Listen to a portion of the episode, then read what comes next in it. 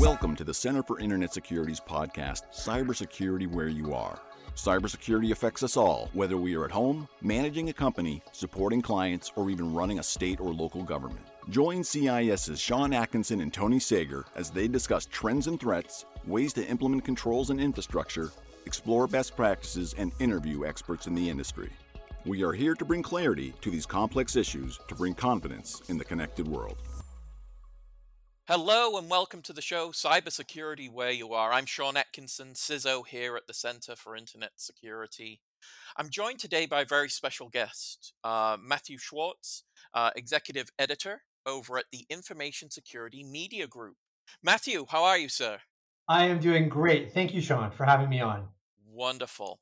So we're talking uh, a very um, poignant topic is the influence of media uh, on information security, and obviously with the Inf- Information Security Media Group, one of the you know the largest providing such great content. I've had the opportunity to work with a number of uh, ismg staff and uh, just a lot of really great curated content. But mathew wanted to give you an opportunity to talk about not only yourself but uh, ismg by all means and thank you so much for the kudos and the shout out. I've got a lot of great colleagues and we're doing things in a number of mediums fair number of videos since the pandemic which is as a journalist such an exciting change. And that's been one of the fun things for me being at the organization now for a while has been to get up and running with some other kinds of mediums if you will. I'm a longstanding print journalist. I've been covering the field since before y2k and cybersecurity i've had a real interest in that probably from being a kid and just the whole concept of hackers. But as a professional, I've done a number of things. I've done travel journalism. I worked for a usability consulting company and did reports for them, which I, I find fascinating. It's a combination of cognition and usability, psychology, all that sort of stuff. But I've had a real focus for about the past 20 years on cybersecurity. I was freelance for a while, and I think the focus was because it is a hot topic. And if you have some degree of fluency with it, as I have come to hopefully obtain, then there's people who want you to help explain it to them and their audience at large. And that is what I've been doing. I worked a long time ago for Computer World. I've written for some more popular or populist, if you will, outlets like the Times over here in the UK where I live.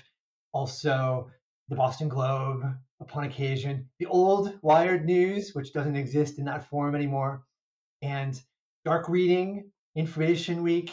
I was there, cybersecurity reporter for a while, and I've been now at ISMG for a while.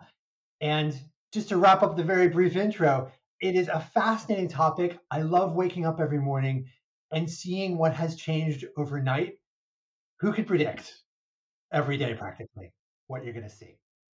Exactly right. The velocity is uh, it is amazing. Uh, again, from a medium perspective and the underlying topic, uh, I mean, like you say, it's uh, overnight. Uh, fundamentally, things can completely change uh, and provide new perspectives. And it it really leads into my first question, Mathew. Um, in terms of how does the media influence both public understanding and perception of information security?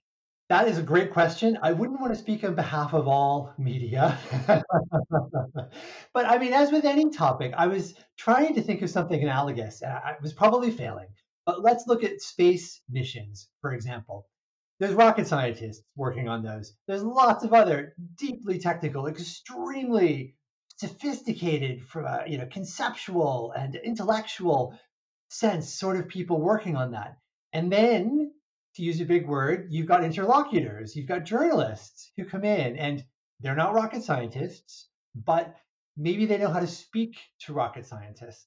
And so you have this translator, if you will. I think of myself as an enthusiast. So, not somebody who's cheerleading for cheerleading's sake, but someone who's very interested in the discipline and can hopefully communicate what is interesting about it having spoken with experts, but also trying to speak to more of a mass market. At ISMG, we focus especially on cybersecurity practitioners, but I think a lot of the content tends to get looked at by technologists or hopefully just other people in general who find it interesting or somebody shares a link or it's they find it on a website somewhere they do a google search and they go down that rabbit hole and i love to take people down those rabbit holes so i think when done well which is something i always try to do you are helping to demystify cybersecurity matters and we can talk about what counts as cybersecurity because it seems to be more and more things these days. So there's a huge field of things that touch on cybersecurity. And I think that increases the importance of talking about these things in what is an accessible, but also hopefully technically sophisticated way to get what is happening across clearly, but also legitimately, not sensationalist sort of stuff. And we can dive into that, but making it real, but also accurate. Yeah, no, that's fantastic. It, in some cases, and I, it, Matt, I want to, uh, Mathew, I want to reflect on um, some of the work that you've done. Obviously, I've read uh, a number of your topics, specifically dark reading. I also see it as an educational opportunity as well, because there are some that see it as mysticism, right? This is all wizardry. I don't know anything that goes, I see the screen, I type, something happens, perfect I, you know i can do these things and i do see an element of that and i just wanted you to comment on is that also a role for the media is to provide an educational element so that people are more aware of what they're doing with these systems you know the phones uh, you, you speak of space i mean the the technology in our current cell phones is more than uh, what was available for space missions uh, obviously in the 60s so it's uh, you know we've got a responsibility and a power and a capability. Just want to uh, get your thoughts on that as well. Definitely. I think there's lots of different illustrations of how technically complex these things seem. Was it Arthur C. Clarke who said, you know, any sufficiently advanced technology it looks like magic? And you look at the old Star Trek episodes and they're flipping open their communicators and you just have all of these reminders of how far we've come, how quickly we've come. But at the same time, you see some sorts of lazy, I'd say, approaches to how you badge this. And I think visually, you tend to see things like zeros and ones in articles or hackers in hoodies, these things that don't actually explain what's going on, but tap into this perspective of it being, like you say, almost like wizardry. Like you've magicked these zeros and ones into being, like Keanu in the Matrix with the green stuff flying by his fingertips. I think that obviously it taps into how people think about things. I think it does a disservice though, because it doesn't actually explain any of this stuff. It's the the Harry Potter wizard what waving spell incantating sort of explanation, which doesn't really exist. It's fun. We love movies that have that, but it's not the real world. So I've totally forgotten what your question was. I apologize. that was perfect. That was perfect. the, the reason I so we went down the educational route, Mathew, and the reason why is because it kind of leads me into my next topic, and it's one of the things I think media coverage, when done right, is provide also an influence and awareness to data breaches, to cyber threats. Here's something you need to do and be aware of. Wanted to get your thoughts on the responsibility of media to be able to provide that back to the consumer. There are so many different angles here, and I'm going to start with data breaches because you mentioned that, and because I edit a site devoted to data, data breaches called databreachtoday.com. And when it was started, they worried there wouldn't be enough data breaches to cover, like one a day or whatever, right? And of course, we're in this situation now where they're just flying fast and furious. There's so many different interesting angles there. When I was at Information Week about a decade ago, I remember covering things like these services you get whenever there's a data breach and you get this letter and we all know what it means without it saying it. It typically goes along the lines of cyber criminals are hard at work and there's trillions lost every year. And dear reader, we too have lost something and it happens to be your data. Now you're left on the hook with having to manage the fallout. This is more US or maybe Canada, North America specific. But a company experiences a data breach. We have these data breach notification laws since California's SB 1386 circa 2003, which require breaches of a certain size or nature that they will notify the victims. So at least you get a heads up. This is progress. I live in Scotland now and we have GDPR over here. So got some better protections in terms of the responsibility to protect data. But you need to explain all this to people. And you reach things like data, or you risk things like data breach fatigue because it keeps happening. It's like the cookie pop up notices on websites. There's nothing we can really do about it. Obviously, it's more serious than that. So there is this tension where you will often see this language, which I'm happy to dive into in a bit, when organizations are breached. They deploy all of the marketing or spin meister tools at their disposal to oftentimes, not everybody here, but oftentimes attempt to minimize their culpability to make it look like, oh, there's just this unstoppable tsunami of cyber attacks, which is another word that I think is way, way overused. And oh, we've been hit, and okay, we're going to give you, they always call it free, but a year or two of prepaid identity theft monitoring services. I don't know how many overlapping service offerings I have got at this point. My very first ever data breach notification came from the IRS as a US taxpayer and has pretty much gone downhill since then. So I think, yes, from an education standpoint, there is a real need to remind consumers of what the reality is, what the culpability might be, to uphold, as I try to do, good examples of what are clear and transparent communications. And you do see them. And when you do, it's like, yes, this is the way things are meant to be. And then unfortunately, like I was saying before, you have a lot of organizations that get hit and try to pass the buck. And I also attempt to call that out, not trying to shame people for having suffered a breach because it can be inevitable. You can have the best security in the world and still get breached. But how an organization deals with it, I think, tells us a lot about them. So, so many different nuances. That was the kind of the data breach angle. There's another angle to it to this that I'll, I'll just highlight real quickly that we have seen, especially with the war between Russia and Ukraine. And we've already seen it now with the Israel Hamas war, which is nation states attempting to do things that are propaganda, perhaps, or as we saw with the US pres- the presidential election in 2016, more than propaganda, disinformation operations, information operations aimed at changing the political narrative, possibly upending the democracy of a country. And there are a lot of things that don't look very pernicious. For example, things like KillNet, which claims to have hit healthcare, for example. And when you dig into this, you find out maybe the goal of KillNet is not to hit healthcare because they don't really seem to have done a whole lot except to make a lot of noise and make the Russian war machine look really formidable and maybe cause some fear. And by repeating that stuff without adding context, perhaps you are basically doing Russia's dirty work for it.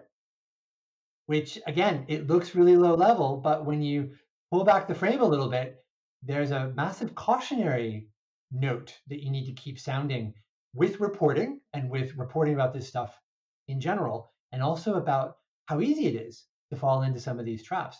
So there's the need to educate there's the need to self-educate as a journalist and make sure you're not doing this and then communicate that back to your readership as well Oh, absolutely. I I mean, the nuances that you mention, I mean, those permeate different levels of really understanding, and then it's trying to provide not only an educational element, but then also to your point, which I think is, is salient to where we are today, is the misinformation, disinformation, malinformation, uh, and being and I like the way you put it, but you know, kind of agents of that with the you know, if we think of social network theory, well, I just you know, I just put it into my feed. Well, you know, ten thousand people read that, and now they're spreading that, and then it's you know, it's this it just permeates uh, uh, the mathematics, as it were, in terms of its distribution. And I think it gets us to these points where we're where is truth? And it's I think it's then finding media resources such as ISMG and others to say, well, I've read this on X, whatever it happens to be. I need to go validate, right? And there is a responsibility to now validate information that you're reading in terms of those elements. So, building that type of capability and building that trust, uh, I think, from a media perspective, is, is so important. Um, what, what do you think? I think building that trust is a great point, and it's something that I and my colleagues always strive to do. As a professional journalist, you only have your name, and you don't want to ever get in a situation where your integrity is being called into question. I will say, as someone who looks at a lot of news that's out there, and not just news, but when I'm looking for stories or when I'm trying to figure out what's going on or what's going on with something in particular, I look at all the different sources I can find. Unfortunately, I'm an optimist and I, I am always concerned, recently anyway, by the fact that this seems to often be more and more difficult to do. And I'm thinking in particular about however you describe the sorry state of affairs of what was formerly known as Twitter, what is now X, it used to be a pretty good way of getting the temperature of something or connecting, especially with security experts. A lot of security experts sharing their perspective on things. I used to have to pick up the phone to them, and I sometimes still do that, or send them an email, and I sometimes still do that. But I mean, just to pick one, for example, Mikko Hyppönen, who is a great cybersecurity analyst, thinker, works for WithSecure, used to be F-Secure, out of Finland, and many others. I just picked Mikko for, for one because he's been on for a long time. You, you can dive into how he's looking at something, and you can, and anybody could do that. Wonderful resource for journalists, but lots of people I know who are in the security field track a lot of these people. You have your, you have your list, and maybe you open it up in the morning and see what they're saying about things. And uh, I think it's unfortunate that it's become more difficult to do stuff like that. There's replacement, so, replacement social networks, but they don't have the size, the reach, and the ease of use that some of the others that we've had access to before have had. Like you say, social networks, you can accidentally amplify things that really you shouldn't be, but they've also been a wonderful way to connect with people. So I hope we can get back to some sort of a situation. Maybe I'm overly optimistic where we're able to connect with each other in reliable, more large scale ways again. No, absolutely. I, I think it's right, and like you say, there, there's. Uh, you know, I think it's a reputational piece as well, and, and like you say, there's the integrity of the name, and and those that you trust, and like um, you know, Mika and um, uh, for me, Flothrorian and others are providing such great content and an ability to um, communicate these very technical issues in some cases, or give their opinion on something that's currently happening in in this in uh, the uh, uh, call it the cyberspace, as it were. We'll we'll use a a term there, and it really then helps to um, be able to dissect those.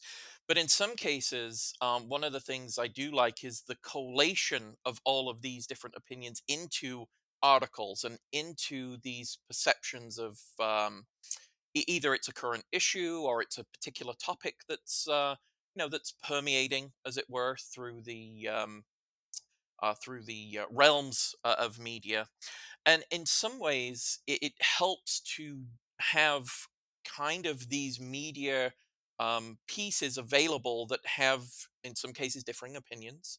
Um, some that can compare, contrast, uh, and really provide a way to for the consumer to do that work. Now, there are some that are going to dive deep into those elements, right? You know, as a cybersecurity professional, I believe it's my responsibility to do that. But for the common use of the public that may not be as aware, I think it has, uh, you know, these consequences both positive and negative for media coverage in terms of high profile cyber incidents. And one of the things I've seen is there are some sensationalist elements to it as well that may be distracting from the need of the public to be aware. I just wanted to get your thoughts on have you seen that uh, and really, you know, some of the best practices, those that are uh, maybe not as well informed as yourself and others can address those particular articles to say, should I stop and do something? Or is this just here's an awareness piece? It, it, hopefully that made sense, Mathew. Oh, definitely, definitely. And I think that's a really useful distinction. Are we talking about something because we find it fascinating? And that's what I was touching on before as well with these experts that you follow on social media, or just get some sense of what are they excited about or what are they concerned about. And that often leads to such interesting questions or maybe entire things that you never knew about. So when you are writing about it, that's a great point.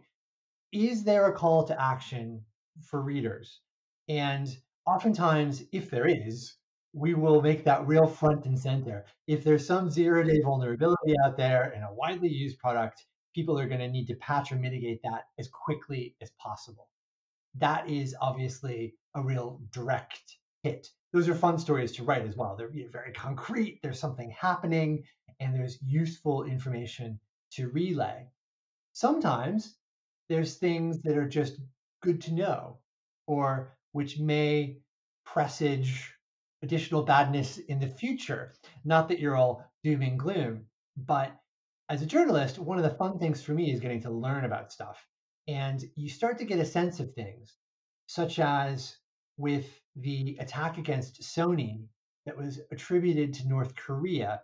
It started somewhat quietly. It was about what was that? It was the uh, it was the movie that North Korea reacted to in a, in a I say it, it didn't it didn't cast the regime in a good light. So the Guardians of Peace was the supposed hacktivist group that was retaliating, but which the US, US government said was actually Pyongyang.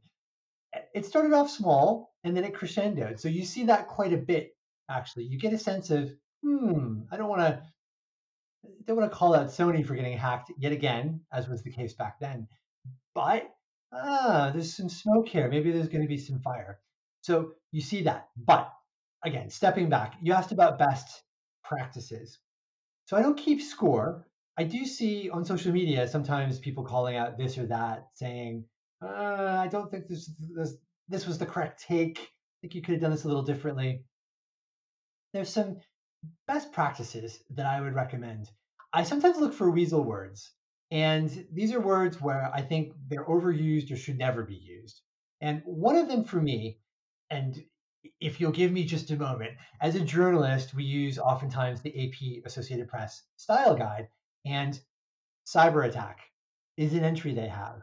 And in it, it says it should be reserved for only the most severe attacks that cause some kind of a physical result. So let's say something gets hacked and it blows up. Doesn't happen very often. Obviously, that would be a cyber attack. Possibly a lot of the stuff associated with the Russia Ukraine war, you could call that a cyber attack. But whenever I have the desire, which, which I don't, I've drilled it out of my system, but if I did have the desire to use that word, or another one that I don't like, although some publications use is cyber weapon, they don't really tell me anything if you say cyber attack, people know what you mean, but it, what is it describing? And I find, and I, I tell this to new reporters a lot as well, whenever you've got that word, don't allow yourself to use it. Force yourself to have to describe it some other way.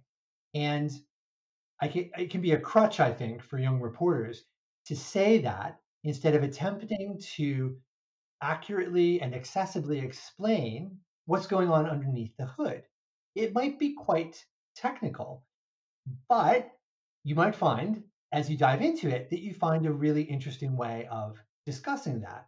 And as you gain experience with a journalist, you add all these little tools to your arsenal.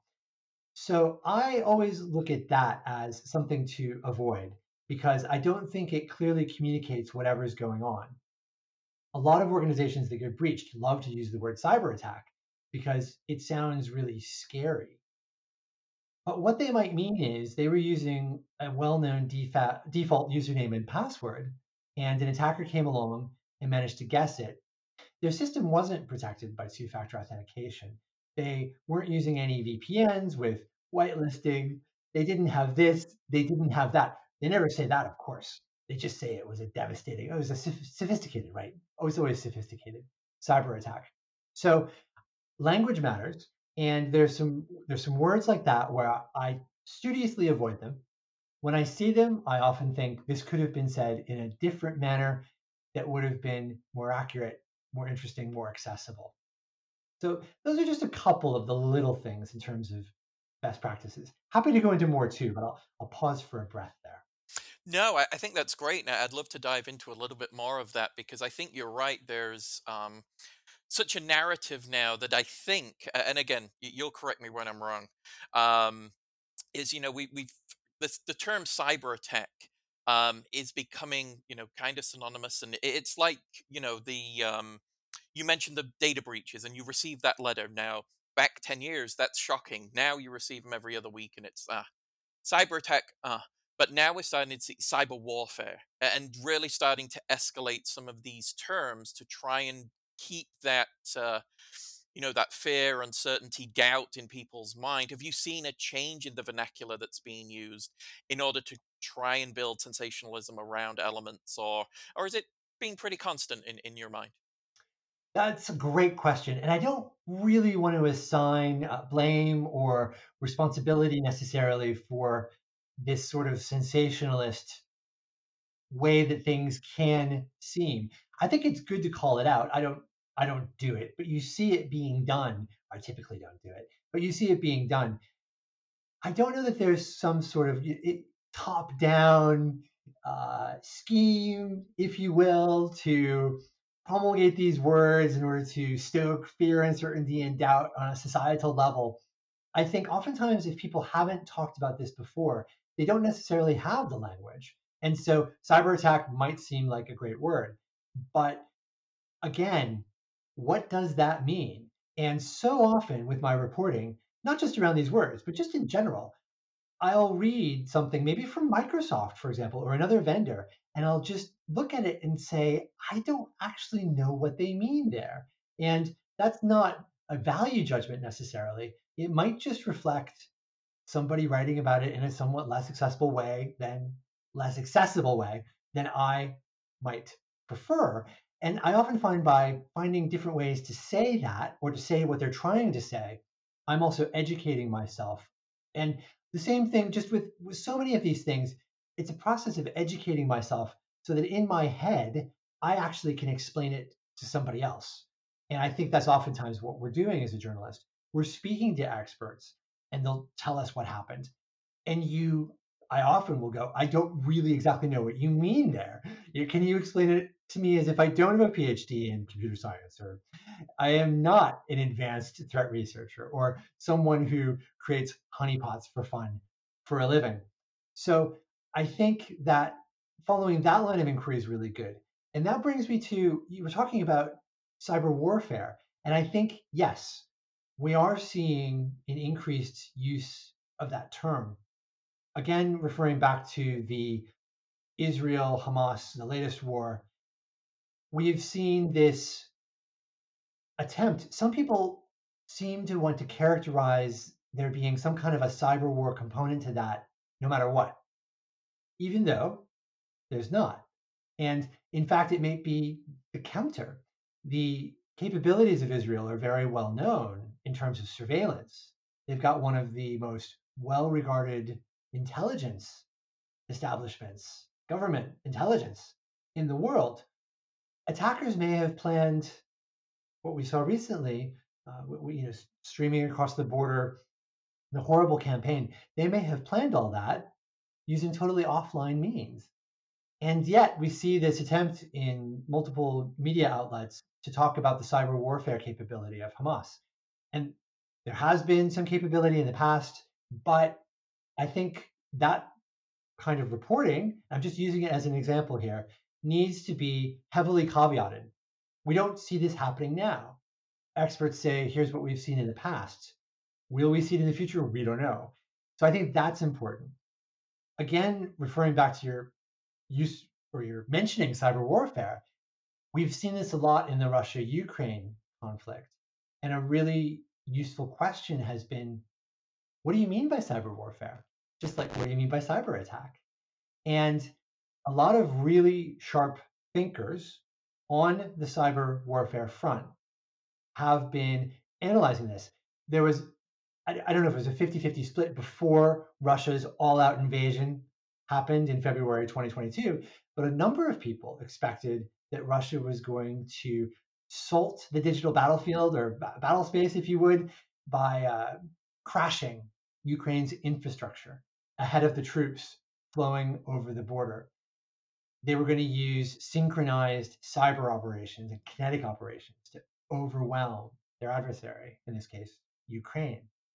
And as is by now obvious, we didn't see that happen. A lot of people thought that was going to happen. So this has been one of the really interesting, fascinating takeaways is maybe it's overly reductive to say cyber warfare didn't happen. Again, what do you mean by it? But we've seen this inability of Russia to coordinate its cyber operations with its kinetic operations. It did use wiper malware. It did manage to brick, I think, hundreds of thousands of consumer broadband modems that connected to the uh, the Viasat satellites. That happened on the day of its invasion. That wasn't good for Ukraine, and Starlink came in and helped them out there. So fascinating stuff. That is arguably a cyber operation. And maybe it's semantics, but but it's not. You know, there's cyber warfare. What does that mean? There's a cyber operation, which we could say is, in this case, run by a nation state, designed to have a specific goal. These are the attack tools they used. Here's the malware they used. Here is how it was written. You can get as techie or non-techie with that as you like and follow how things unfolded, how the VSAT people responded to it, all of that. So I think it's been fascinating to watch that. And again, back to the cyber warfare thing, it's not really been about cyber warfare. It's been about these more nuanced, focused things, which add up to Russia's war strategy, but it turns out to be a lot less connected in the big picture than you might have thought it would be. Which all goes back to the fact that if you want to really disrupt something, you probably drop a missile on it. And all this hacking stuff is fun to talk about and could be interesting, has been used, but it takes a lot of time and effort. And in the case of Russia, they're probably saving the really good stuff that they've got now for these low, slow, long cyber espionage operations rather than using it as part of some unified cyber warfare campaign. Absolutely, absolutely. I think in some cases, as you mentioned, there's um, you know these long-term approaches to this type of attack strategy you know there, there is obviously the sensationalist media where it's immediate you know they, they can you know bypass firewalls and they're into systems they're knocking systems down and that doesn't happen overnight that that takes a lot of reconnaissance and uh, enumeration of those underlying systems and ultimately they patch, they change, they add new capability with the velocity of change in infrastructure. That changes the attack path, and that uh, well, we may need to have to reset. So, I, you know, the alignment there is very, very important, and I love the way you uh, you phrased that and posed it in terms of your analysis on that question. That was awesome, by the way.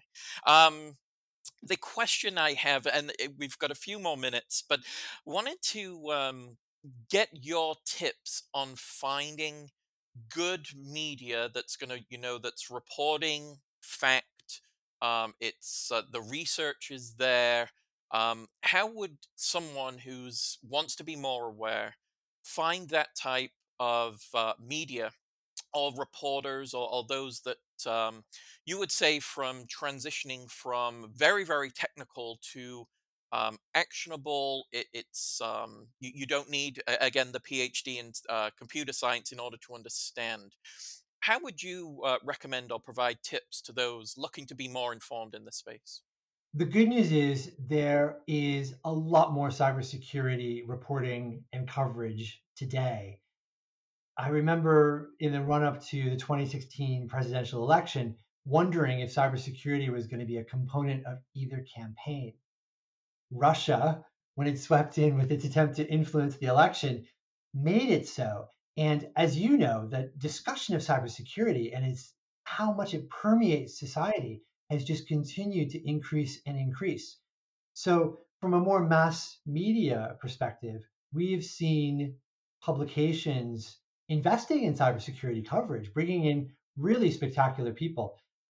There's so many. I, I, it's like the Academy Awards. I don't want to not name anyone, but Reuters, for example, continues to do wonderful work.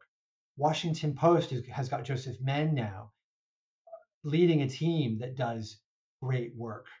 The Associated Press, um, uh, uh, Agence France Presse, uh, just for the wire services. I see names now because thankfully, as a reporter, they're including people's names in these dispatches. And you start, you know, Raphael Satter and uh, Chris Bing, I think, uh, over at Reuters are great. And they came up in what would traditionally be trade magazines or magazines anyway with a really close coverage of cybersecurity. And so it's been wonderful to see the flow of people from those into these more mass media outlets. At the more technical side of stuff, if you're looking more consumery, you've got things like Ars Technica, which has always been really good at the deep dive and not over baking things. Anybody I'm talking about here, I'm not looking at it because it's got a sensationalist slant on things. The Register here in the UK has, for a long time, done great coverage. A newer publication, Bleeping Computer, is spectacular, especially with ransomware, which we haven't really gotten into, but which is such a fascinating thing to track and to write about because it's basically the Harvard business case study of how to make lots of money as a criminal. And they've really continued to refine this in some fascinating, horrible, but fascinating ways. And Bleeping Computer is really good. It really has its finger on the pulse of that. There's a lot of vendors out there that do really interesting blogs and that sort of thing. Uh, Recorded Future, for example, has got a news outlet now called The Record, which is very good. There are others as well. I'm probably forgetting a lot of things. I follow so many different things online, but when you look at these wire services and some of the big publications operating today, they've got some really good people on staff. So if you find somebody that you like, you can follow them. And not just there, but probably on some of the social media outlets as well. So that's not an overly specific answer, except to say that there's a lot of good stuff out there, which is great. I'm so glad that we're seeing this increased availability of really astute cybersecurity coverage and breaking stories, finding stories. You've got the new 404 media, which has people who used to be at Vice, for example, really pushing forward with investigative journalism as well. Everybody loves Brian Krebs, of course, as well. If you want to get down in the weeds with some of the really scary cybercrime stuff, I mean, scary, and I'm not going to make you scared, just articulate to you the real cutting edge of what's going on here. He he continues to be great as well. So just so many different things to choose from. Oh, absolutely. I think, uh, and again, I, I'll give you a timeline, and, and you can correct me where, where I'm wrong. But I think the last five years has su- seen such a some of it felt amateurish to begin with. You know, it was topics and people wanted to, you know, either make a name for themselves or just have something to write about that they were passionate. But what I've seen is such a professionalism now in the space that like you say there are so many different areas where you can go and get good content well written uh, appropriately phrased and termed for mass consumption but then there's also paths for those technically inclined to be able to review i think even um, you know it even leads to those elements where it's understanding it from a policy perspective and you know you're looking at um, decision makers in many different uh, phases of organizations government things of that nature that are consuming this type of content and it's good because it needs to be um, in a f- kind of phrased in a way that brings awareness because i'll give you this uh, my thought mathew here is um, as we start to uh, you know we, we've digitized our lives just no no doubt this is what it is um, and I think when I, you know, we see different regulations coming in that they're there needs to be cybersecurity awareness at board levels and through management. And I, I, think there's a true responsibility for everybody to have this. I mean, it, it's you're impacted by it every day. Uh, you know, you're, you're a consumer. You're there is a responsibility of you know not reading a EULA and clicking just accept just to get through to install and these types of things. And there's a, there is a need to understand these what you're clicking has consequences and and I love what you said before because it's it's not just this ephemeral oh it, it'll never exist anymore. This is permanent, right? There there is a permanency to this information that's archived and can be retrieved at a moment's notice. And I think that uh, sometimes I think that's transparent between generations in some cases. Um, but I think there's there's such wonderful work going on right now to bring awareness to the, these topics, including privacy. Uh, privacy again, uh, you know, you mentioned GDPR, and I think that set the tone with California and just other countries around the world uh, building out these uh, capabilities as a method of protection. And I think that's again an influence of what we've seen from the media and uh, you know the cyber operations and things of that nature. But want to get your thoughts and, and, and see if um, that stream of consciousness consciousness made sense as well. Definitely sean. Yes yes. Excellent, excellent stream of consciousness. Uh, definitely literacy. You talked about there being a lot more discussion or literacy perhaps in the last five years if you go back i'm going to be imprecise here maybe 10 years maybe more just as a brief aside you had the emergence of companies like CrowdStrike, which started to make public information that had previously been restricted to intelligence agencies. You started to see details of what were often nation state attacks being released as research reports that anybody could learn from. Experts, cybersecurity professionals that I speak with, some of them are still thinking or saying out loud, I can't believe this shift happened. I used to have to get read into code name level things when I was responding.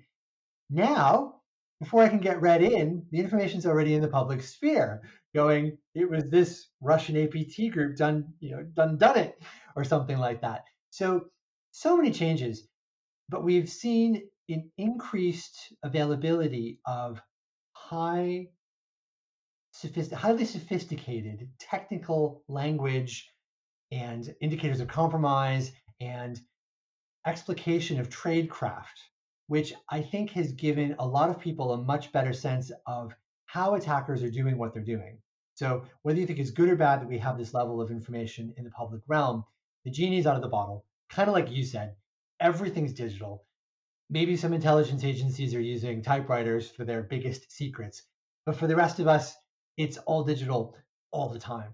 And so there's been a big increase in the circulation of knowledge about how attackers are working, which I think has led to a commensurate or hopefully nearly commensurate increase in knowledge by defenders about what they can be doing to blunt these sort of attacks, to better spot them when they do occur, and to more rapidly mitigate them. So I think there's greater literacy overall we need to make sure that we're continuing to teach it. I guess what the state of the art needs to be with literacy continues to change because things get even more digitized, new technologies, new protocols are coming along. As we know, the old ones also have some vulnerabilities that get found and bad stuff happens too. So everything's getting more complex, I guess is one of the downsides. That's life, right? But one of the upsides is I think we are much more sophisticated in our understanding, thinking, and talking about it. So, yes, I think it's important to acknowledge over the past five years, and then before that as well, there's been a big shift in the level of digitization amongst everybody, society, and our understanding of it. And that's going to continue, isn't it? It's just going to keep getting more and more complicated unless we can figure this security thing out. I mean, for me, back to that usability thing. If you want to make something really usable, people shouldn't need. I'm going to look at my Apple iPhone. Before that, it was uh, an iPod Touch. It was one of those things you picked up and almost anybody could just figure out how to use it. You didn't need to think about it too much. And I wish, I hope we can get security more in that direction. You shouldn't have to run anti malware. You shouldn't have to do all these things that security experts always say you have to do. In an ideal world, it would already be taken care of, and we would remove this need for humans to have all these passwords to hand and whatever, because that would improve our security, wouldn't it? But we're not in that situation now, unfortunately.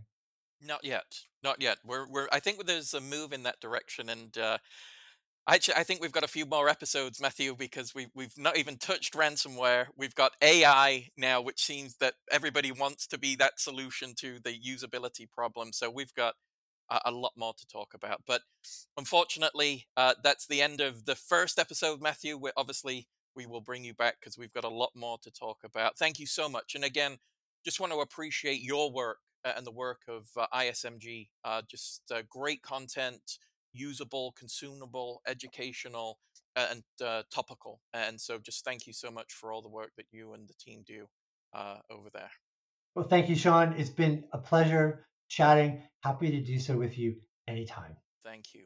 And to our audience, thank you so much. Um, questions, concerns, topics, podcast at cisecurity.org. Remember to subscribe in all the usual ways. With that, thank you. I'll talk to you soon. Thank you for listening to the show today. If you are interested in learning more about how to grow your cybersecurity program, the free tools available to help you on your journey, or to get involved with the CIS volunteer community, visit our website at cisecurity.org. Start secure and stay secure.